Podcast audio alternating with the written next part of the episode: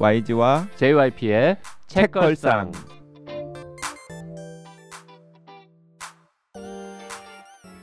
책에 관한 걸쭉하고 상큼한 이야기 YG와 JYP의 책걸상이 찾아왔습니다. YG 강량구입니다. JYP 박재영입니다. 박평 박혜진입니다.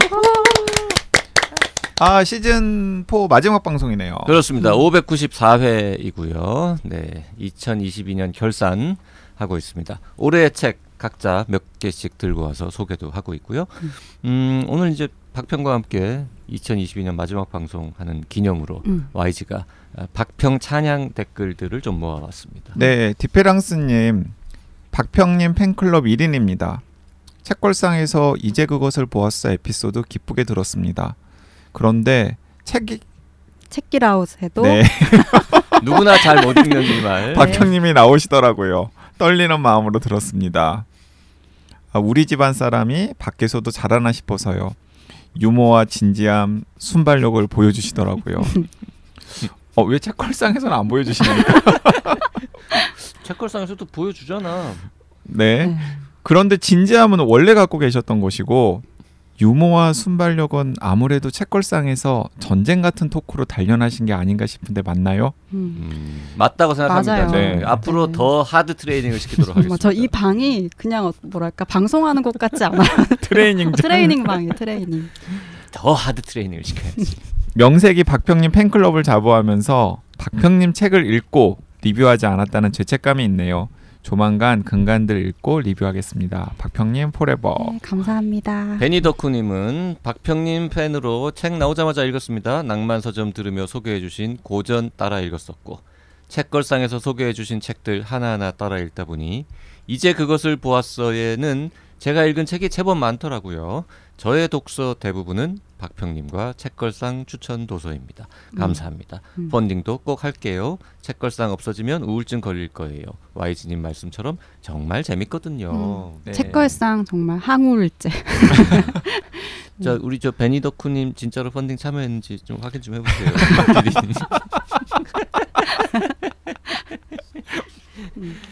자 어, 지난 시간에 뭐한 일곱 개인가 여덟 개인가 이렇게 짧게 짧게 소개를 하고 넘어갔었는데요. 막판에 지난 방송 막판에 에, 박평님의 쓰리픽 중에 두 개를 제목이라도 잠깐 언급을 했었습니다. 그 중에 하나가 우리를 놀라게 했죠. 예, 정지음 작가의 언럭키 스타트업인데 자 보통 이제 그 올해 책 이런 거 이제 선정하려면 되게 좀 묵직하고 네. 어, 뭐좀 우아하고 이런 거 음. 하는데 요거는 이제 약간 웃자고 쓴 책이잖아요.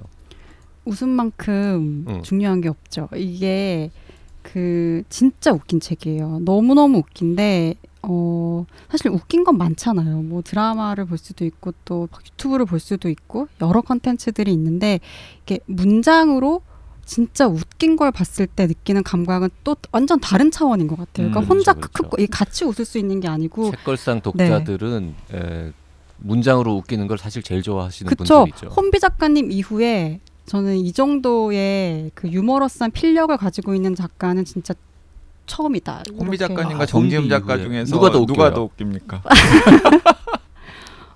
혼음 혼음 혼음 혼음 혼음 혼음 진짜 정말 박빙이에요. 그래서 정지은 작가님 너무 재밌고 근데 이제 가만히 이게 이제 얘기를 좀 설명을 할까요? 해도 괜찮을까요? 네. 네네 하시죠. 네. 그 딱 표지를 보면 뭘 또 허락을 받고 하십니까? 이게 눈치만 늘어가지고 아까 아까 한 책으로 너무 길게 한다고 아. 내가 네, 구박해서 그런가 네, 봐. 음. 그냥 그만두고 싶을 때 그냥 돌려 말하지 말고 얘기해 주세요. 네. 이게 그 카피가 조조소보다 눈물겹고 술꾼 도시 여자들만큼 유쾌하다거든요. 음. 근데 이 말이 과장이 아니고 정말 그래요. 그래서 내용적으로는 그 조조소가 그 아마 왓챠에서 지금 볼 수 있는 걸 텐데 조, 그 중소기업의 음. 어떤 애환을 다루고 있는 이야기잖아요. 근데 좋좋소도 되지 못한 5인 이하 사업장에서 벌어지는 일이에요. 근데 이 회사 이름이 뭐냐면 여기 이렇게 적혀 있어요. 당신은 세상에서 제일 답 없는 회사의 이름을 아는가? 모른다면 당장 알려주겠다. 정답은 국제 마인드 뷰티 콘텐츠 그룹. 좋은 거 다 갖다 붙였죠. 마인드 뷰티 콘텐츠 그룹. 네, 네. 그래서 이제 음. 마인드 뷰티 음, 어떤 음. 마음의 아름다움을 이제 설계해 주는 이런 컨텐츠들을 만들어서 판매를 하기도 하고 뭐 그- 그런 전 회사인데 세계를 상대로. 그렇죠. 네, 이 스타트업이에요, 스타트업. 외피는 스타트업이지만 근데 그- 그 사실은 국제가 진짜 전 세계라는 뜻입니까? 아니에요. 여기 이제 스타트업이란 외피를 썼지만 실은 대표 박국제의 기분과 변덕에 맞춰 온갖 제임스의 뷰티 컨텐츠를 만들어내는 5인 미야, 미만 사업장. 뭐예요? 이제 어 박국제가 음, 영어식이죠? 영어식 이제 그 아, 회사에서 다 영어식으로 이름을 박국제가 부르는데 곧 제임스예요. 네, 음. 제임스 뷰티예요. 그래서 이제 벌어지고 있는 일들을 이제 에피소드 여, 26개로 시트콤처럼 풀어내고 있는 그런 소설이에요. 26개? 네. 음. 그럼 하나가 되게 짧겠네요. 짧아요. 그러니까 에세이집을 보는 것처럼 그냥 인물들은 다 공통되고 그냥 상황도 이제 그 회사의 상황은 공통되고 근데 매번 일어나는 에피소드들이 바뀌는 거죠. 근데 이 연작 소설이라고 하기에도 음. 하나하나가 좀 짧고 네. 연작 소설은 그래도 완전히 또 똑같지는 않잖아요. 약간씩 또 변형이 되는데 네. 이거는 장편 장편은 장편이네요. 굳이 장편이죠. 나누자면. 이게 하나의 이야기가 어찌 됐건 하나의 뿌리를 가지고 쭉 전개가 되기 때문에 장편이지만 뭐 이렇게 흔히 보통 다른 장편처럼 기승전결로 이렇게 쫙 가지 않고 네. 그냥 에피소드가 쭉 나열되는 그렇죠. 형태. 그리고 그 해- 에피소드 안에서 이야기가 어느 정도 완결이 되는 거죠. 네. 그 지난번에 또 저 얘기 저 재밌다고 음. 그책 얘기했었는데 사실 저도 서점에서 막 들었다 놨다 하다가 아직도 좀안 안 들었거든요. 음. 아직. 그 저도 어, 읽을까 말까로 분류한 책으로 한 곳에 이제 방치해 둔 게 꽤 오래됐어요. 음. 근데 제가 아직도 픽하지 않은 그러니까 구입하지 않은 제일 중요한 이유는 전작을 읽었단 말이죠. 그 ADHD 젊, 젊은 음. ADHD의 슬픔이든가요? 음. 음. 그 책도 뭐 재밌게 보긴 했는데 아 이- 그분이 그 책 비슷한 스타일로 이 소설을 썼으면 음. 일단 좀 남들이 먼저 읽고 나서 반응 좀 보고 난 천천히 따라가도 음. 되겠다 뭐 이런 정도의 느낌이었단 말이죠 음. 솔직히 음. 근데 이 책이 이제 제가 처음에 이제 후배가 책을 편집을 하고 이제, 이제 신입사원이 되고 얼마 지나지 않은 이제 친구여서 교정을 보면 오케이교를 제가 다 보거든요. 근데 그걸 읽는데 진짜 너무 웃겨서 뭐 혼자 정말 소리를 막 내서 웃을 정도로 너무 웃겼어요. 그래서 그걸 음. 읽는 과정이 너무 재밌었어요. 일이었지만. 근데 그런 그 책들이 사실 많지가 않잖아요. 근데 여기 보면은 이제 그럼에도 불구하고 이걸 안 읽으신 분들이 많아요. 근데 그게 다 JYP가 지금 이야기한 것과 같은 이유가 좀 있을 것 같고 또 소설이라는 이름이 있는데 에세이스트잖아요. 그래서 음. 그 진입 장벽도 좀 있을 것 같아요. 그러니까 맞아. 딱 제가 손이 안 갔던 이유가 바로 음. 그 대목인데 그 최근에 그 책걸상에도 등장하셨던 곽아람 기자께서 음. 소설가로 변신한 에세이스트라는 테마로 기사를 쓰셨더라고요. 요즘에 음. 트렌드라고 그러면서 음, 그 이스라 작가의 가녀장의 시대. 가녀장의 시대도 음. 언급을 하셨고 이 정지음 작가의 언럭키 스타트업도 음. 예시로 언급을 하셨는데 그러니까 저는 그 소설가로서 훈련을 받지 않은 분들이 자신의 경험을 그 소설이라는 외피로 풀어내는 작품들이 몇몇 있었잖아요. 음. 뭐 얼른 생각나는 게 뭐 문유석 판사 전 판사님이죠. 문유석 전 판사님의 미스 함무라비. 음. 그러니까 법정에서 일어난 여러 가지 에피소드들을 굉장히 평면적인 등장인물로 소설로 만들어서 미스 함무라비라는 이름으로 내놓았는데 뭐 또 좋게 보신 분들도 있어서 드라마로도 만들어지긴 했지만 저는 좀 굉장히 실망스러웠거든요. 어, 판사 시절에 우리 책걸상 초청했는데 안 와가지고 지금 약간 맘상해서 그런 얘기 아 전혀 거 전혀? 전혀 전혀 그런 그런 거 아닙니다. 뭐 제가 문유석 판사 오든 말든 저는 뭐 전혀 저는 관심 없는데 그 앞에 진짜 에세이는 판 무슨 유감? 판사 유감 아닌데?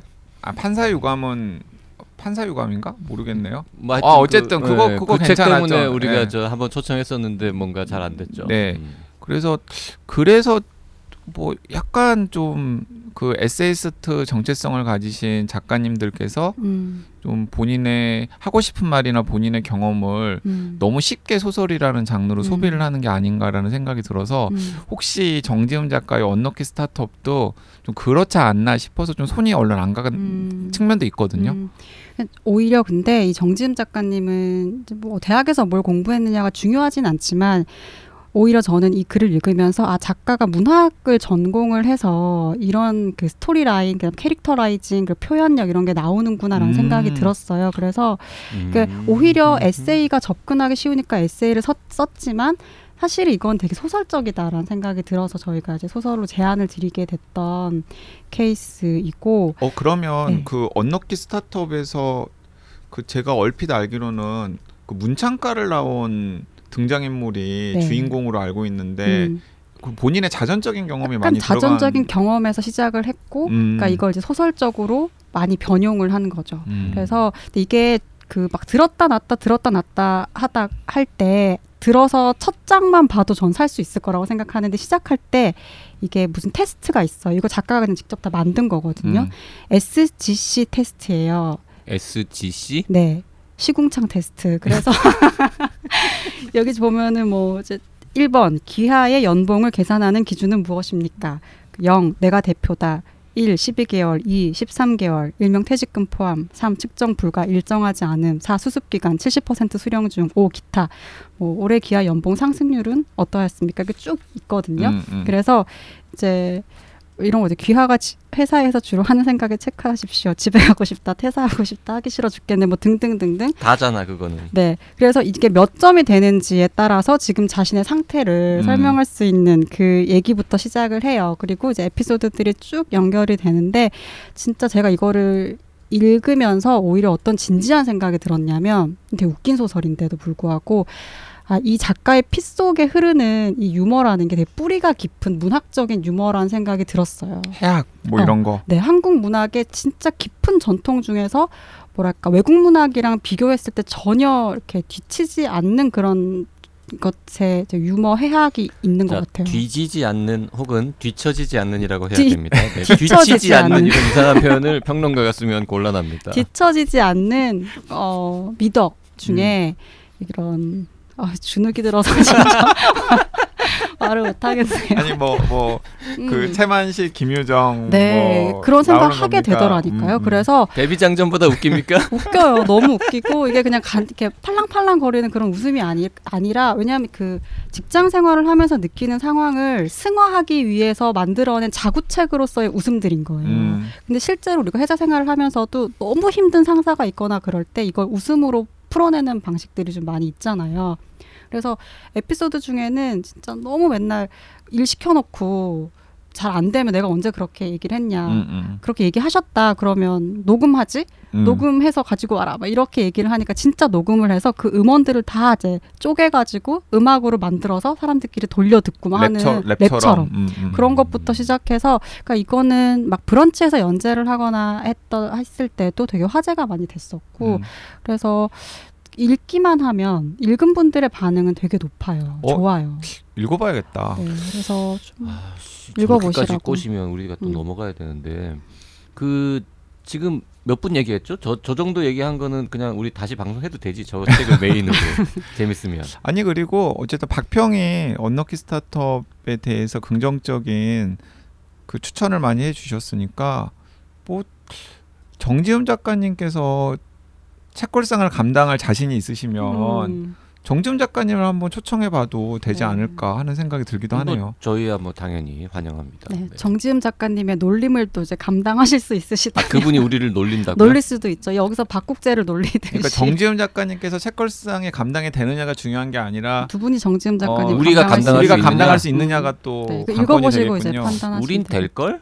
웬만하면 아니 중간에 정지음 작가님이 뭐 이런 인간들이 있어 하고 나가실 수도 있어. 네. 아 그러면은 그럼 감당 그럼 뭐 그냥 그 방송 안 내보내면 되지 뭐. 아니 그 그럼 그 방송이 회자가 되겠죠. 아 그렇구나. 저저 작가님이 지금 나가셔서요. 오늘 방송은 16분에서 그냥 마무리하겠습니다. 그리고 그 끊으면 에피소드가-. 에피소드를 정지음 작가님 또 다른 책으로 책으로 음. 나올 수도 어, 있죠. 네. 그렇네요. 네. 내가 만난 힙저 씨. 아, 음. 문유석 판사의 제일 유명한 첫 번째 책은 저 개인주의자 선언. 개인주의자 선언. 네, 판사 유감이라는 책도 있습니다만. 네. 어 저렇게까지 얘기하면은 우리가 이제 언럭키 스타트 봐야 될 것 같고요. 음. 음. 그 기왕에 박평의 이야기를 했으니까 나머지 한 권 이토록 평범한 미래. 네. 네. 김연수 이, 요 장편 아니죠 이것도. 그 소설집이에요. 네. 와 음. 어쩌다 보니 네 다 장편 소설은 없는데 그 이토록 평범한 미래도 이 미래는 그 사실 소설집이기 때문에 발표가 될 때마다 단편 소설들은 좀 읽었던 것들도 있고 저뿐만 아니라 다른 분들도 그러시긴 할 텐데 거기다가 뒤에 해설을 써 네, 또 쓰셨잖아요. 해설을 쓰면서 여러 번 읽었어요. 그래서 저한테 그냥 올해의 책일 수밖에 없는 어떤 조건들이 좀 음, 있기는 음. 했는데 최근에 발표된 걸 보니까 소설가들이 뽑은 올해의 소설에도 1위를 했더라고요. 음. 그래서 어, 이 책은 뭐 뭐도 독특한 이야기가 있다기보다는 그 인생을 살면서 어, 자기의 삶의 시간을 좀 스스로 운용할 수 있는 방식이 필요할 때가 있잖아요. 그러니까 음. 지금 되게 불안하거나 막연하거나 아니면 미래를 도저히 신뢰할 수 없을 때 긴 미래를 이제 좀 상상할 수 있는 방법, 자기 미래를 낙관할 수 있는 방법에 대해서 여러 방식의 이야기로 변주해서 알려주는 책인 것 같다는 생각이 들었어요. 그래서 근데 그거를 한 작가가 이렇게 작가로서의 삶이 한 25년에서 30년 정도 이렇게 좀 보여지면 30년까지는 안 됐지만 그 작가에게도 어떤 높고 낮음 같은 게 있을 수 있잖아요. 그리고 그걸 독자들도 많이 알 수 있고 그래서 어떤 절정을 막 지나온 한 작가가 이제 어떤 그때와는 또 다른 시기를 토- 통과하고 있을 때 음. 그 사이에서 벌어졌던 일들, 힘든 시간들 이걸 어떻게 소화해내면서 어, 긍정하게 됐나 하는 걸 좀 볼 수 있어서 그걸 자기 삶에도 좀 적용할 수 있다는 생각이 많이 드는 책이에요. 그래서 어쨌든 소설을 읽는다는 게 인생을 살아가는 법을 배우는 가장 좋은 방법이다라는 생각을 하게 해주는 좀 고전적인 그런 감상이 드는 책인 것 같아요. 음. 음. 그 저는 그 김현수 작가를 따져 보니까 그 2007년에 내놓았던 내가 누구든 얼마나 음. 외롭든이라는 작품 이후로 더 이상 찾아 읽지 않은 작가가 되었더라고요. 음. 그런데 김현수 작가가 30대는 굉장히 핫한 작가였었고 음, 인기도 많은 작가였었고 그거 시기를 굳이 따져 보면은 박평이 대학교 때 문청일 때 음. 굉장히 핫해서 인기도 많았고 제가 알기로는 박평도 그 당시에도 좋아했던 작가로 음. 네, 알고 네. 있는데 그때 읽었던 김현수 작가의 작품과 지금 읽는 김현수 작가의 작품 중에서 굳이 따지자면 독자로서 어떤 게 더 좋아요? 어, 근데 그 김현수 작가 작품에 계속 그 엔진이라고 하면 그 연애가 있는 것 같아요. 음, 음. 사랑. 음. 근데 그때는 어떤 정말 남녀, 뭐 절, 그 이성 간의 사랑 혹은 어쨌든 사람과 사람이 주고받는 그 감정으로서의 사랑이 아주 강렬했다면 그게 한동안에는 좀 많이 읽혀지지 않는 종류의 감정이었던 것 같아요. 음. 그래서 약간 김현수 읽기가 계속되지 않았던 측면 쭉 따라 읽다가도 어느 시점부터는 조금 덜 읽게 되거나 이랬던 측면이 있는 것 같고 근데 그 2020년에 발표한 일곱 회의 마지막 회부터는 좀 음. 다른 방식으로 그 사랑을 쓰고 있는 것 같거든요. 음. 이게 사람과 사람과의 사랑이 아니라 그냥 한 사람이 자기 삶에 대해서 어떻게 그 살, 자기 삶을 계속 사랑할 수 있는지에 대한 음. 얘기들로 좀 바뀌어가고 있는 것 같은데 김현수 작가가 나이 들면서 뭔가 작품 세계가 원숙해지고 있다는 생각이 음. 들었어요. 어떤 대상이 있는 사랑이 아니라 대상과 무관하게 할 수 있는 사랑에 대해서. 그래서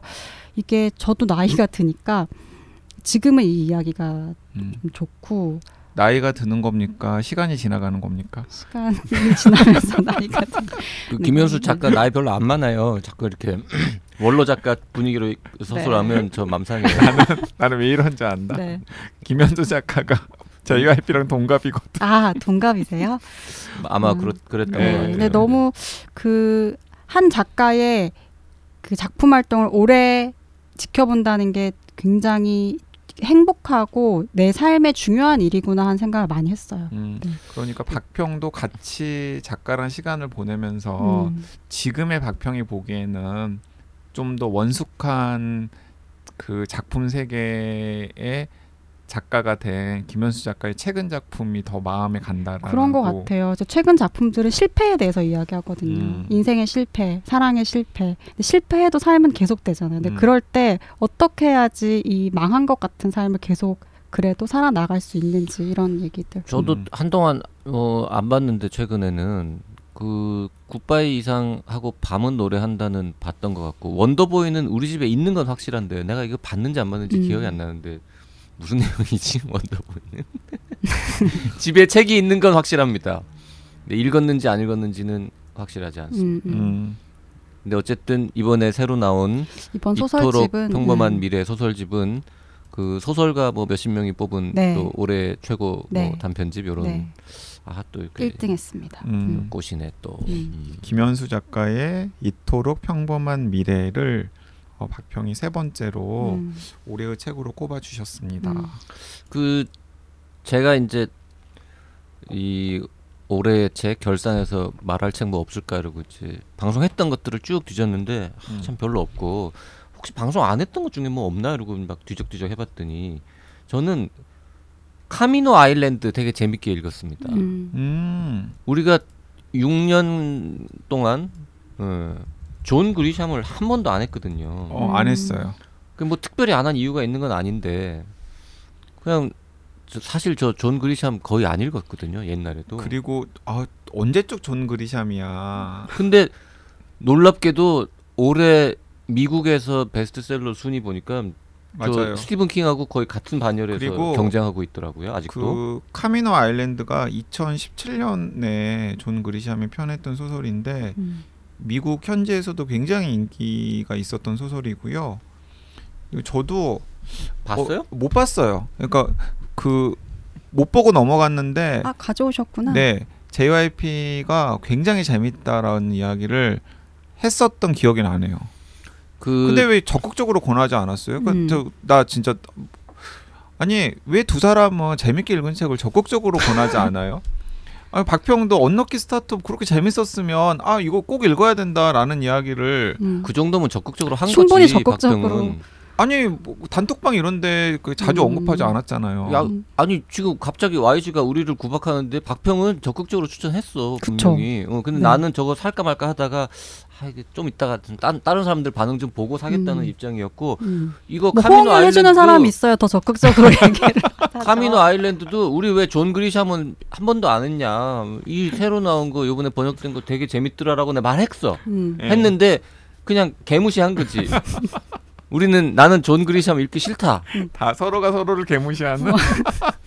난 이거는 존 그리샴의 이름도 이름이지만 그 스콧 피츠제랄드의 이 친필 원고 음. 예. 어디 저 프린스턴인가 어디 대학교 도서관에 음. 보관되어 있는 거를 이 도둑들이 털어가는 이야기거든요. 이게 그 프린스턴 대학교의 파이어스톤 도서관이라는 음. 곳에 있던 실제로 있는 예, 예. 예. 어, 부제가 너무 매력적인데요. 부제가 희귀 원고, 어, 도난 희귀 원고. 도난 사건. 음.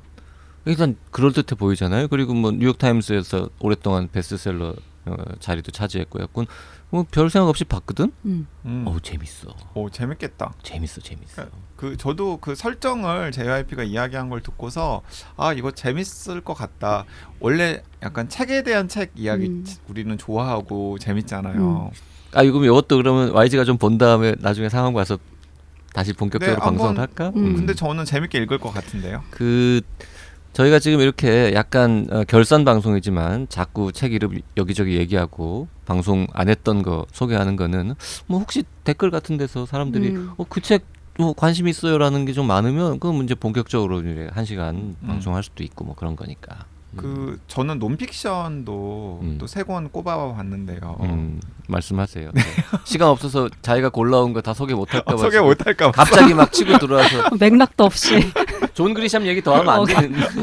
아니 카미노 아일랜드 우리가 할 수도 있으니까 좀 아껴두자라는 거죠. 아 그래요. 그런 차원입니다. 음, 말 알았어요, 끄는 거 아니에요. 알았어요. 네. 네. 논픽션 네, 쭉 읊어보세요. 네, 세 권. 어, 한 권은 책걸상에서 다룬 거고 두 권은 다루지 않았는데 아 이 시대에 많은 분들이 읽으면 너무 좋겠다라는 생각이 들어서 제가 올해의 책으로 꼽아봤는데요. 일단 첫 번째는 질리언 테트의 알고 있다는 착각. 아 그게 올해 방송했던 책이구나. 네, 알고 있다는 착각. 우리 방송 했. 했죠, 했어, 했죠. 했어. 어, 같이 우리 셋이 네. 같이, 같이 했나요? 했었고 음. 그리고 그 질리언 테트의 알고 있다는 착각 아, 너무 좋다고 방송한 다음에 YG가 조금만 편협한 의견을 이렇게 방송에서 이야기하면 음. 맨날 댓글에 어 YG 엔스로 비전을 가지십시오. 맞아.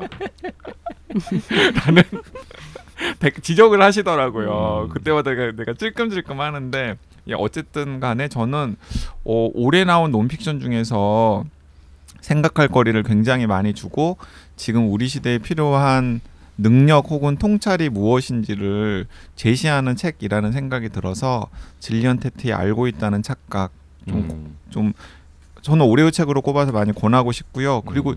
나머지 논픽션 두 권은 서로 어 읽고 읽기 전에는 몰랐는데 읽고 보니까 너무나 이렇게 절묘하게 서로 연관이 되는 것 같아서 제가 가지고 왔는데 하나는 뭐 책걸상에 게스트로도 등장하셨던 그 장대익 선생님의 미 새로 책을 내셨어요. 공감의 반경. 음, 음. 공감의 반경은 YG SNS에서 제가 보고 음. 아 이거 좀 읽어보고 싶다라는 네. 생각을 참 많이 했었는데 음. 아직 못 봤네요. 그래서 그 공감의 반경이라는 제목의 그 이 책의 그 메시지가 있는데 그 공감이라는 게 되게 약간 장대익 교수님이 보기에는 사실 장대익 교수님 이전에도 이제 많은 과학자들의 심리학자들이 지적을 하기를 약간 두 가지 역할을 한다라는 거죠. 하나는 공감을 서로 공유하는 사람들 사이에 유대감이라든가 친밀감을 높여주는 음. 역할도 하지만 그 공감의 반경 안에 들어오지 못하는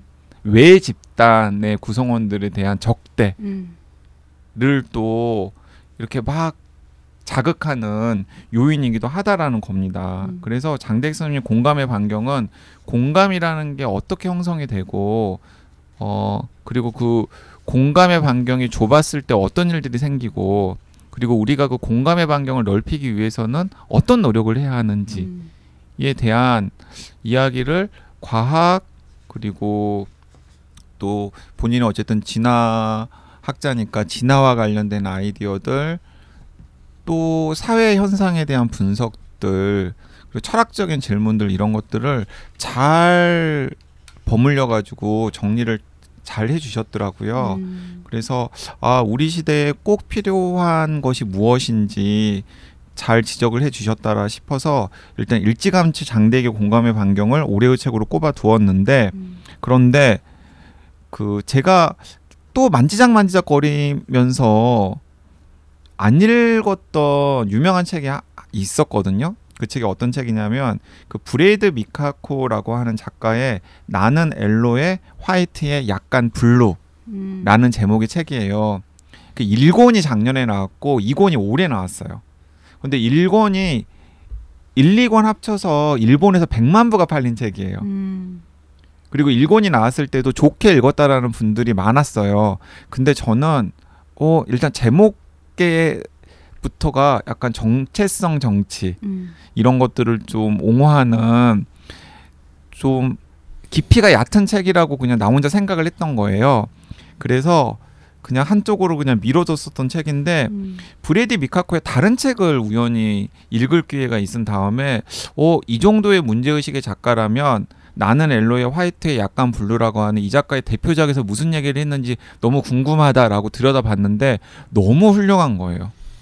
자 이제 YG 발음 때문에 어, 제가 다시 읽어드리면 나는 옐로에 화이트에 약간 블루. 네, 브래디 미카코. 네. 그 일본계 영국인이라고 하면 되겠죠? 어 그냥 일본인입니다. 왜냐하면 1960년생인데 1996년 정도 일본으로 건너가서 그때 일본 아 일본으로 영국으로 건- 건너가서, 건너가서 영국으로 건너가서 그 덤프트럭 운전을 하는 아일랜드계 영국인이랑 결혼을 해서 거기서 정착을 했고요. 근데 남편이 덤프트럭 운전을 하니까 아무래도 막 수입이 풍족하지는 않을 것 아니에요. 음. 그래서 본인도 돈을 벌어야 돼서 보육사 자격증을 딴 다음에 지금 하여튼 영국에 사는 거잖아요. 네 음. 지역사회에서 이제 보육사로 일을 하는데 영국 국적일 거 아닙니까? 어, 영국 국적이겠죠? 그럼 일본계 영국인이잖아요. 그런 게. 그런데 음, 사실 그 이 책의 주인공은 그 덤프 트럭을 운전하는 아일랜드계의 블루칼라 노동자인 남편도 아니고 그리고 그 방금 JYP가 정리한 대로 일본계 영국인인 브래디 미카코 본인도 아니고요. 10대 아들의 이야기예요. 음. 그 1권은 2020년에 한국에 나왔고 2권은 2022년에 나왔는데 네, 네, 네. 이게 뭐 연결되는 속편 완전히 연결된 책이에요. 어. 왜냐하면은 그 10, 근데 2년의 시차를 두고 쓰인 책인가 봐요. 그러니까 10대 아이가 주인공이라 그랬잖아요. 그래서 그 일본인 나는 엘로의 화이트 약간 블루가 일본에서 너무나 화제를 불러일으키고 많이 팔린 거예요. 그러니까 많은 독자들이 당연히 그 주인공인 10대 아이가 어떻게 자랐고 친구들이랑 또 어떤 일이 있었는지 너무 궁금하다. 음, 속편을 써달라 해가지고 예, 그 뒷얘기를 또쓴 혹은 거예요. 음. 혹은 첫 번째 연재분이 먼저 책으로 묶였고 두 번째 연재분이 또 계속 연재가 진행이 되면서 자연스럽게 같은 제목의 두 번째 그러면 묶인 것 있을 수도 일권- 있고요. 1권부터 봐야 2권 볼 수 있어요? 아니면 그냥 2권만 봐도 돼요? 근데 일권 일권부터 보는 게 좋죠. 왜냐하면은 왜 그 10대 아이가 그런 상황에 처하게 되었고 그런 상황에서 어떤 일들을 겪으면서 성장하는지가 쭉 나오거든요. 자, 이런 상황이에요. 초등학교는 브라이턴이라고 하는 도시에 이제 그 가족이 살고 있는데 브라이턴이라고 하는 도시에 중산층이 다니는 카톨릭계 초등학교를 다닌 거예요. 음. 근데 그 중산층이 다니는 카톨릭계 초등학교, 그러니까 제일 좋은 공립 초등학교를 다닌 거죠. 그러니까 거기에는 당연히 인종적 구성도 다양하고 선생님들도 굉장히 신경을 쓰고 그래서 아이가 굉장히 안전한 환경에서 초등학교를 다녔던 거죠. 자 그런데 이제 중학교를 선택해야 되는 상황이 왔는데 이들이 사는 집은 옛날에 공영주택 단지로 지어진 집이거든요. 그래서 블루칼라 노동자들이 좀 많이 사는 지역에 위치한 집이에요. 그래서 그 곳 근처에 있는 중학교를 가면 학생의 90% 이상이 백인 블루칼라 집안의 아이들이에요. 그러니까 거기에 그 혼혈인 자기 아들이 들어가면은 어 뭔가 다른 아이로 취급을 받겠죠. 그래서 차별이라던가 혐오의 대상이 될 가능성이 당연히 있겠죠. 그리고 뭐 학업의 수준도 떨어지고 그다음에 다양성이라던가 아니면 정치적 올바름에 대한 감각도 음. 기존에 다니던 초등학교와는 너무나 떨어지는 아이들이나 가족들이 많이 모여 모여 있는 중학교로 아이가 던져지게 되는 거죠. 근데 아이의 선택 그리고 어느 정도는 저자의 고집 때문에 그 아빠의 반대를 무릅쓰고 그 공립 중학교로 진학을 하게 된 거예요. 음. 그래서 그 공립 중학교에 진학하면서부터 그 아이에게 생기는 여러 가지 갈등과 치유의 지점들을 좀 담담하게 엄마의 시각에서 기술을 한 책이에요. 음. 근데 그래서 우리가 우리도 다문화 어, 가정 이런 게 점점 늘어나니까 음. 근데 이, 이게 꼭 다문화 가정에 대한 이야기라 그- 이야기면은 흥미가 물론 있지만은 약간 덜했을 건데 또 계급에 대한 이야기. 음. 그러니까 정체성과 계급이 서로 부딪혔을 때 생기는 여러 가지 갈등의 지점들 그리고 그런 것들을 아이가 해결하면서 혹은 그 갈등을 겪으면서 성장하는 모습들이 굉장히 여러 가지 생각거리를 주더라고요.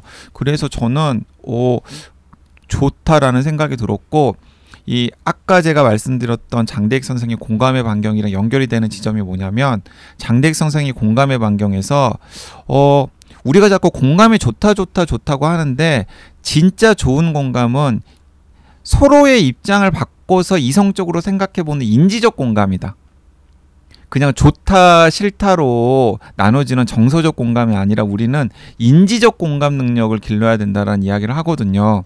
그런데 이 브레디 미카코, 미카코, 미카코 가 이 책에서 또 아이의 경험을 통해서 독자들에게 좀 강조하는 능력이 어, 심퍼시가 아니라 엠퍼시가 필요하다라고 이야기를 하는데 그가 이야기하는 엠퍼시가 단순한 공감이 아니라 약간 장대익 선생이 이야기하는 그런 인지적 공감과 내용이 같은 공감이더라고요. 그러니까 그런 부분들도 인상적이어서 어, 이 두 책을 좀 같이 읽으면 굉장히 좋겠다라는 생각이 들었습니다. 음. 음.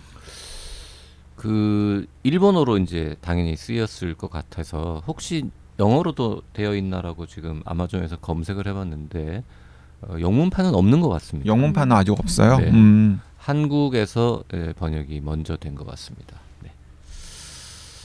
어, 지금 논픽션 이제 12개 다 했습니까? 아니요. 아직도 지금 남았어요? 한 섹션이 남은 것 같아요. 그렇죠. 많이도 갖고 왔다. 아 그 한 섹션은 제가 음. 다음 기회를 미루겠습니다. 아 본인도 이제 자기가 너무 많은 말을 하고 있다. 네, 게 네, 약간 네, 틀리나 보죠. 네 어. 아쉽다. 음. 다음 어떤 기회로 책인지. 다음 기회로 미루겠습니다. 제목만 알려주세요. 아 다음 기회를 미루겠습니다. 우리 네. 저또 방송 저 아이템 마땅치 않을 때 저런 걸로 이렇게 조금 음. 또 이렇게 네, 특집화 네, 네. 한번 할수 있으니까 유혹하는 YG라는 또 좋은 그러네요, 포맷이 네. 있지 네. 않습니까? 네, 그 유혹하는 YG에서 제가 2022 올해의 책 중에서 공개하지 않은 세권 음. 음. 공개해드리겠습니다. 그 방송 소개 안 한 책들인가 봐요. 소개 다? 안한 책들. 아 그러면 또 다음번에 기회가 음, 있으니까.